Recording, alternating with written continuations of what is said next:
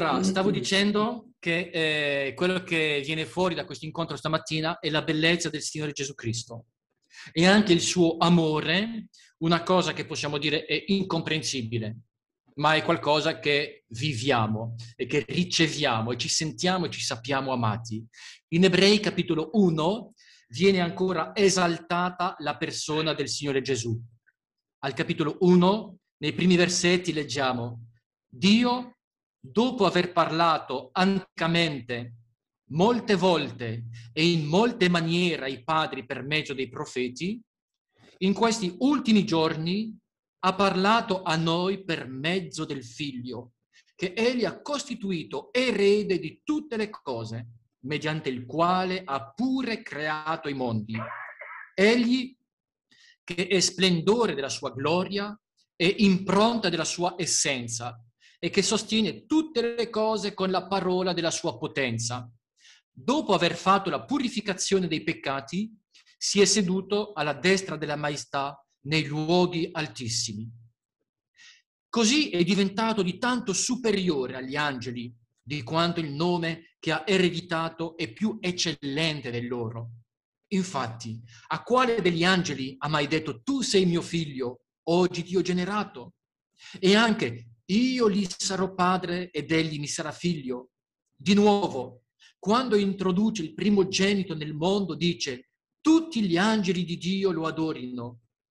E mentre degli angeli dice, dei suoi angeli egli fa dei venti e dei suoi ministri fiamme di fuoco. Parlando del figlio, dice, il tuo trono, o oh Dio, dura di secolo in secolo, e lo scettro del tuo regno è uno scettro di giustizia. Tu hai amato la giustizia e hai odiato l'iniquità.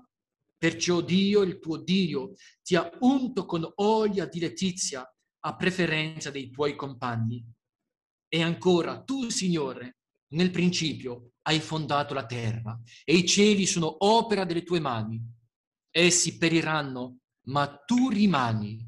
Invecchieranno tutti come un vestito e come un mantello li avvolgerai e saranno cambiati. Ma tu rimani lo stesso, i tuoi anni non avranno mai fine.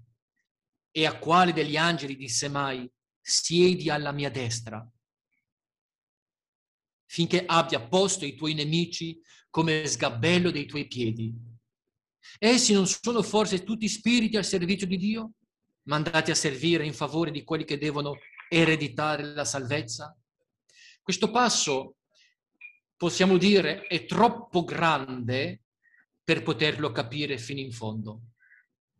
Dio, abbiamo letto, ha parlato anticamente tramite i suoi servi, i profeti. Invece ultimamente, in questi ultimi giorni, ha parlato per mezzo del figlio. Ha parlato in figlio. Se prima Dio usava dei mezzi umani che non erano parte piena di se stesso, ma erano delle creature sue, quindi erano dei mezzi che Dio utilizzava per parlare agli uomini, ultimamente Dio non ha più parlato attraverso degli uomini esteriori a se stesso, ma ha parlato in quanto figlio, per mezzo di figlio. E quindi qui abbiamo presente evidentemente la persona di Gesù Cristo. A un certo punto nella storia dell'umanità Dio non manda più degli uomini per parlare di Lui, ma parla se stesso in quanto figlio agli uomini. E questo figlio quindi è diverso dai profeti, in quanto egli non è messaggero, ma è anche il messaggio. Non è soltanto un portaparola, ma egli è la parola stessa. E quindi egli è molto di più di tutti i profeti dell'Antico Testamento. Ricordiamoci quando i profeti nell'Antico Testamento parlavano al popolo nel nome di Dio e dicevano così dice l'Eterno. E in quel momento erano i portavoci di Dio. Invece, ultimamente, Dio ha parlato in figlio. Dio si è manifestato all'uomo in Gesù Cristo. Egli non era soltanto un mandato, ma era la parola stessa di Dio, è straordinario. E tramite questa parola, versetto 2, egli ha pure creato i mondi. E quindi davanti a Gesù Cristo l'uomo si trova davanti al creatore dell'universo. E quindi lì capiamo come era possibile che Gesù Cristo avesse il potere anche sugli elementi materiali, sul mare, sul vento, sull'acqua, sul vino, insomma sulla malattia, sul, su tutto. Egli è il creatore di ogni cosa. Ma la cosa che più è incomprensibile, eppure la crediamo per mezzo della fede e quindi in un certo senso diventa un po' comprensibile versetto 3. Egli, il figlio, è splendore della sua gloria, è impronta della sua essenza. E qui non possiamo fare altro che dire al Signore, noi lo crediamo perché è scritto e tu lo sei veramente. Tu non sei soltanto il riflesso ricevuto della gloria del Padre, ma tu sei lo splendore della sua gloria. Non sei uno splendore ricevuto, ma sei lo splendore della gloria del Padre. E non è qualcosa di ricevuto, ma è qualcosa da cui emane questo splendore. Sei tu lo splendore di Dio. E poi sei anche l'impronta della sua essenza. E quindi se io voglio conoscere l'essenza di Dio, la scopro in Gesù Cristo. In Gesù Cristo l'uomo scopre l'essenza di Dio, cioè Dio nella sua profondità più intima, l'essenza sua. Scusate il termine, il concentrato massimo di Dio, la rivelazione più intima di Dio è Gesù Cristo. Egli è l'impronta della sua essenza. Non è quindi qualcosa di calcato, di imitato, di riprodotto, ma è l'impronta stessa della sua essenza. È qualcosa veramente che va al di là di quello che l'uomo può capire. E noi, come fece il centurione davanti a Gesù Cristo appena morto, noi diciamo veramente costui è il figlio di Dio. E questa cosa ha un valore spettacolare, eterno, ma anche che rende molto geloso il diavolo. Qui stiamo parlando del Cristo di Dio, l'unto per eccellenza, il Signore Gesù Cristo, Gesù l'unto. E anche Satana vorrebbe tanto avere questo posto e essere lui l'unto, o quantomeno, quantomeno avere anche lui un suo unto. E allora cosa farà? In questo periodo ne abbiamo parlato più volte.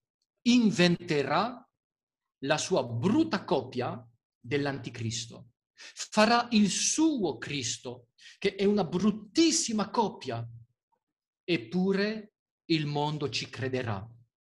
E addirittura anche gli israeliti, che hanno, rigettato, che hanno rigettato la vera impronta dell'essenza di Dio in Gesù Cristo, dovranno credere alla falsa impronta del diavolo attraverso la bestia. E non solo questo, egli farà addirittura mettere un marchio perché tutti gli uomini adorino la sua immagine. E dicevamo, quindi eh, un paio di settimane fa, proprio attraverso questo passo di Apocalisse 13, vediamo l'intenzione che il diavolo ha di riprodurre nel maggior numero di persone possibile la sua stessa immagine, un'immagine diabolica, l'impronta della sua essenza. E quindi facevo un accenno già l'altra volta riguardante appunto un codice genetico, perché quando si parla di questo si parla della cosa più profonda dell'essere umano. E quindi il nemico sfrutterà tutto questo per imitare l'impronta dell'essenza di Dio. Io quando considero il privilegio che abbiamo di conoscere veramente Gesù Cristo, lo splendore della sua gloria, l'impronta della sua essenza, poss- mi sento costretto di adorarlo e di dirgli veramente grazie perché ti sei fatto conoscere a me. E nel conoscere te, io sono protetto da tutti gli inganni del mondo. Sono protetto da tutte le seduzioni future del mondo, al punto tale che tu, Signore Gesù, versetto 3, sostieni tutte le cose con la parola della tua potenza. E tu, Signore, versetto 3, hai fatto la purificazione dei peccati e ti sei seduto alla destra della maestà nei luoghi altissimi. Fratelli, nessuno mai nell'universo ha avuto quel posto alla destra della maestà.